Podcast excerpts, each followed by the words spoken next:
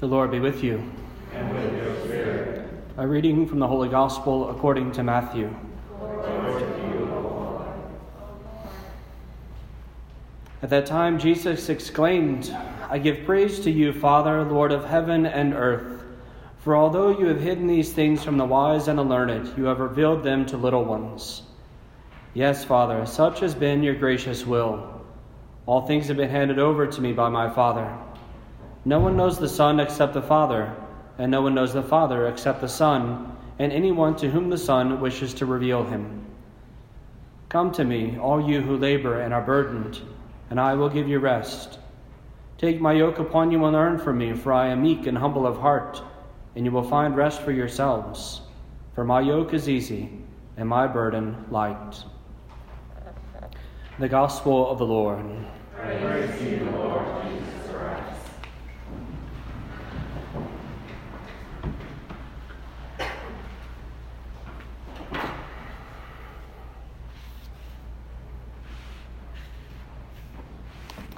I don't know much about horses, but I know they don't come ready trained. In our first reading today from the prophet Zechariah, we hear how the king will come riding on a colt. Usually on Palm Sunday, we hear that same reading read again, because on Palm Sunday, we recall the fact that our blessed Lord rode into the city of Jerusalem on a colt. In fact, he describes it and he says it's one of the animals that no one has ever ridden upon before. And Jesus is able to take this young colt that no one's ever ridden before, take it into a city of millions where people are shouting, screaming, crowds are pressing in, they're cutting down branches, they're throwing things out in the street, and this colt walks calmly with Jesus on his back right into the city. I'm pretty sure that's not how horses work. But our blessed Lord was able to bring peace to the beasts of burden. He shall proclaim peace to the nations, says Zechariah. And when Jesus rode in on that colt, on that Palm Sunday, it was not victory by horse and chariot, it was not by bows and arrows, it was not by the sword. Our Lord Jesus Christ went into Jerusalem ultimately on Good Friday to bring peace to the world by the shedding of his blood. It is the blood of Jesus that brings peace. In the life of the church, every single month of the calendar year has a particular devotion that is given to us for us to be able, as the faithful, to lift up our hearts to the Lord and honor and to reflect more deeply upon some particular mystery or aspect of the faith. Various months are given to us to reflect upon the Eucharist, or the Sacred Heart, or the Blessed Mother, or the Rosary, or the Guardian Angels. The month of July is the month of the precious blood of Jesus. July first would be the traditional feast wherein the blood of Jesus will be commemorated with a, sol- a solemnity of, of the highest rank. This feast has been merged with the feast of the body of Christ that we celebrate as Corpus Christi. But nonetheless, it's important for us to reflect upon the precious blood of Jesus because it is powerful. The Old Testament shows us that always the remission of sin came through the shedding of blood. One could offer sacrifices of thanksgiving and offer, offer various things in gratitude for the Lord for gifts given by offering wheat or, or wine, some of the first fruits of their crop. But when it came to sin, sin was only forgiven, sin was only cleansed by the shedding of blood. Sometimes a small bird, sometimes an entire bull. But always it was by the shedding of blood. Blood was essential to the recognition of remission of sin and reconciliation, essentially because it was life being poured out. That sin, our wages of sin is death, Saint Paul tells us. So when we sin, we deserve death. But the Lord God was allowed us at that time, the people of Israel then, to be able to offer an animal in their place. Lord, I know my sins deserve, I, I merit death, but in my place, this animal is offered for me, and it sheds its blood for me. But in the Old Testament, that never actually was the fulfillment of what was there. They weren't really forgiven of their sins simply by the blood of a bull or by a goat. It always pointed towards the ultimate sacrifice of blood that would actually change and forgive sins. The blood of Jesus. Is the blood of Jesus to which every single Old Testament sacrifice looked, knowing that one day blood would truly forgive sins. And the blood of many bulls and goats and other animals was sacrificed in anticipation of that great day. The one perfect sacrifice of Christ on the cross. Saint Peter, writing to the early Christian community, drives home this fact that we ourselves should rejoice in his blood. It's the recognition that all of us enslaved to sin have been ransomed.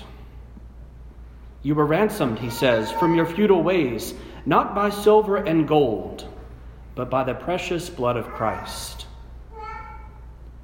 All of us deserve death, but Christ has come to save us from this. He's come to ransom us from our sins and to ransom us for God the Father and for heaven. And he did it not with gold and silver, but with his blood. With his blood, he paid the price.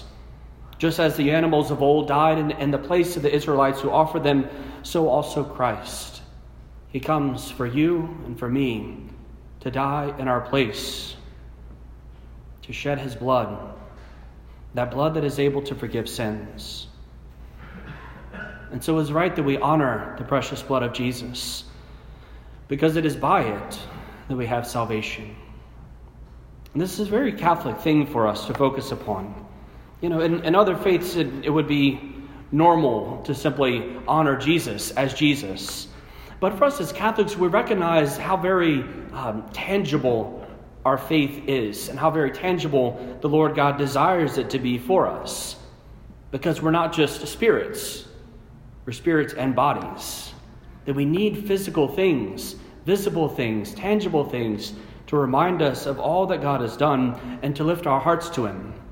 And so thus we have our, our chapels full of statues and, and icons and stations of the cross and various images and things that lift up our mind to God.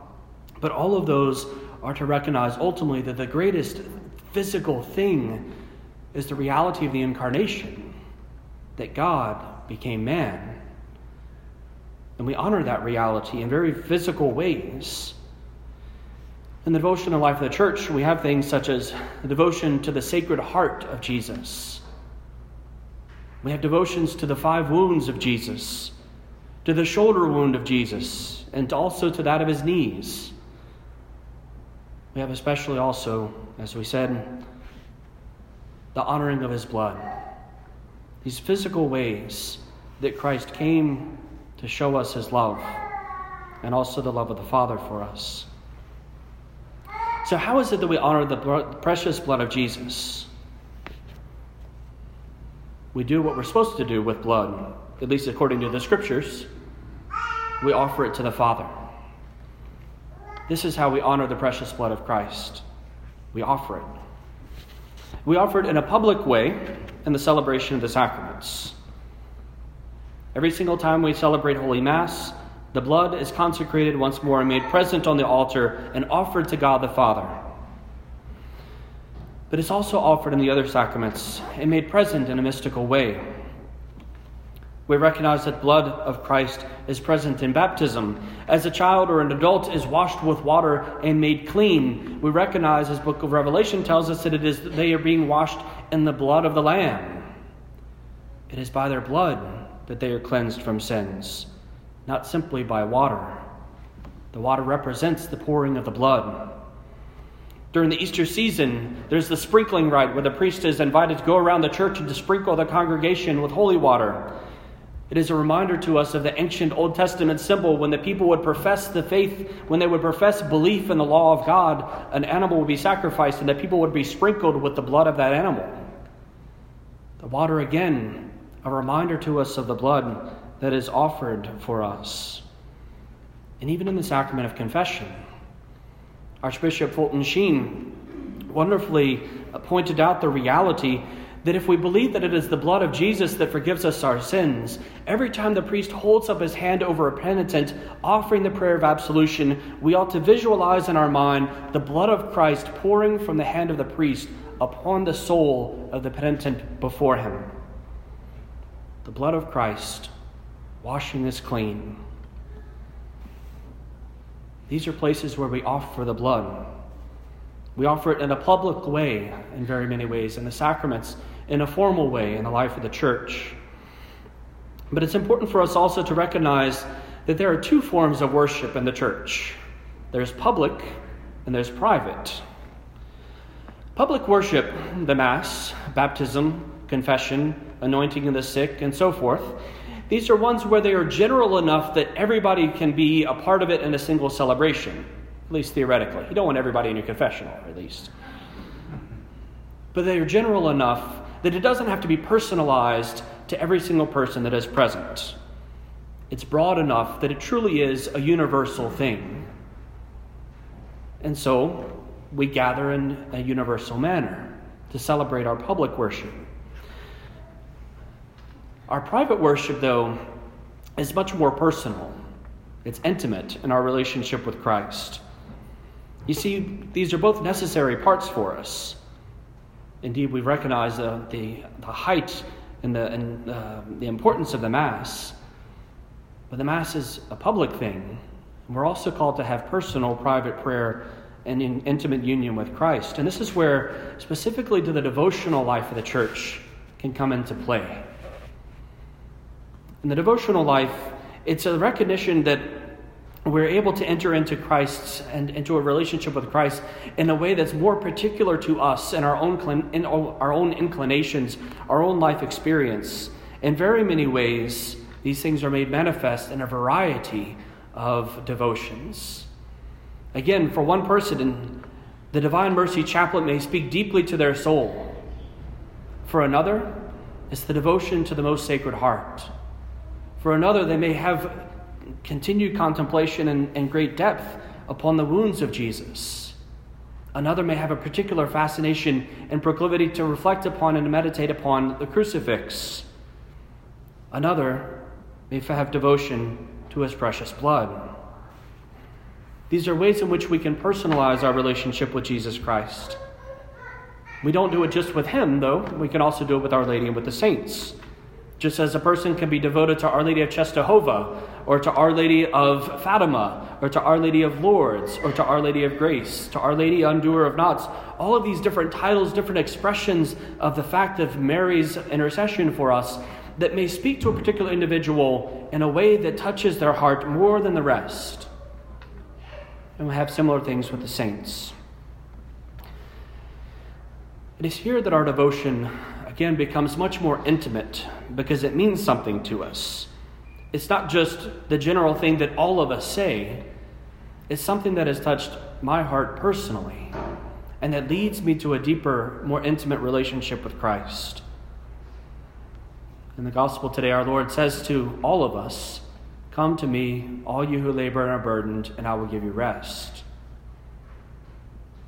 Jesus calls us to set aside time for him, to be with him, to remain with him, to stay close to him, not just physically, but even more importantly, spiritually, to be able to have tenderness, closeness with Jesus. This is what he wants. It's easy for us to be caught in our heads in our relationship with God, but God wants not just our head, he wants also our heart to come close. And again, the devotional life, this private worship, particular devotions, all of these things being the same, this is where we have that gift of our hearts most especially, to draw on that intimacy with Jesus. And here also we can offer his blood. Saint Saint Mary Magdalene de Pazzi, uh, not to be confused with Saint Mary Magdalene of the Bible, Saint Mary Magdalene de Pazzi, uh, I think she was an Italian saint, had a great devotion to the precious blood of Jesus. For her, it was the thing that really resonated within her. She understood the power of it. and she had great recourse daily to the precious blood, offering it to the Father. Again, to offer it. This is the key. It's not necessarily a physical thing. It's not something we have to have very formalized and ritualized. But there was a prayer that she would pray every single day, at least fifty times a day. It was a point that she made to offer this prayer to the Father, to offer the blood of Jesus to the Father. And she prayed for the conversion, she prayed for her own sins, for conversion of others, and for the holy souls in purgatory. And her prayers were powerful, not just because she was a saint, but because she offered them with the precious blood of Jesus. In prayer one day, it was revealed to her the number of people that had been washed clean by that blood that was offered, the conversions that had been granted on account of her prayers, the number of people brought out of purgatory on account of the offering of the blood of Jesus that she had so faithfully prayed. It is powerful, and it actually does things. It's not just a pious wish. Lord, wouldn't it be nice if this would happen? Wouldn't it be nice if this person were converted to you and to come alive in the faith? That's not what it is. It's an entrustment of the blood of Jesus that was poured out for us the one time two thousand years ago on the cross, to offer that same blood for someone again, to offer the Father the blood. Because Mother Church knows we like to have scripts for these things as Catholics, there's an official prayer if you like. Eternal Father, I offer thee the most precious blood of Jesus Christ in satisfaction for my sin, and supplication for the holy souls in purgatory, and for the needs of Holy Church, especially for the soul of, insert name here. You don't have to memorize the prayer specifically, although you certainly could. It's short. It's an invitation to recognize that we can indeed take the blood of Jesus Christ that is precious to us and offer it back to the Father, because it is that that we have. We have nothing else, really. If there's anything that we can offer to the Father, it's only the things that he has given to us. And what is the most precious thing that he has given to us? The blood of Jesus, the person of Jesus, that merits us our salvation. And so as we come to begin this month of July, it's an invitation to draw close to our blessed Lord, not just in the celebration of the Mass, but also in our private devotion to him. If you don't have a particular devotion that you already have that encourages you in intimacy with Christ, I would consider you, I would ask you to consider having a devotion to the precious blood, to pray. There are books, there are prayer books, there are wonderful accounts. Again, saints of the Church who have fostered this devotion very fruitfully in their own life. But if not the precious blood, something. To draw close to the heart of Christ. Our blessed Lord knows that we are labored, that we are burdened, and he wants to bring us rest. No more powerful way than to be drawn close to him in the intimacy of an encounter that he desires for us and he calls us to, rather than to stay afar. And so as we come to this Mass once more, we offer the precious blood of Jesus on this holy altar, commemorating that first shed blood, shedding of blood of our Lord uh, two thousand years ago. We ask him to draw us close to himself, to give us that peace that we desire and that he desires for us, and to fill us indeed with our prayer at the beginning of Mass with a holy joy.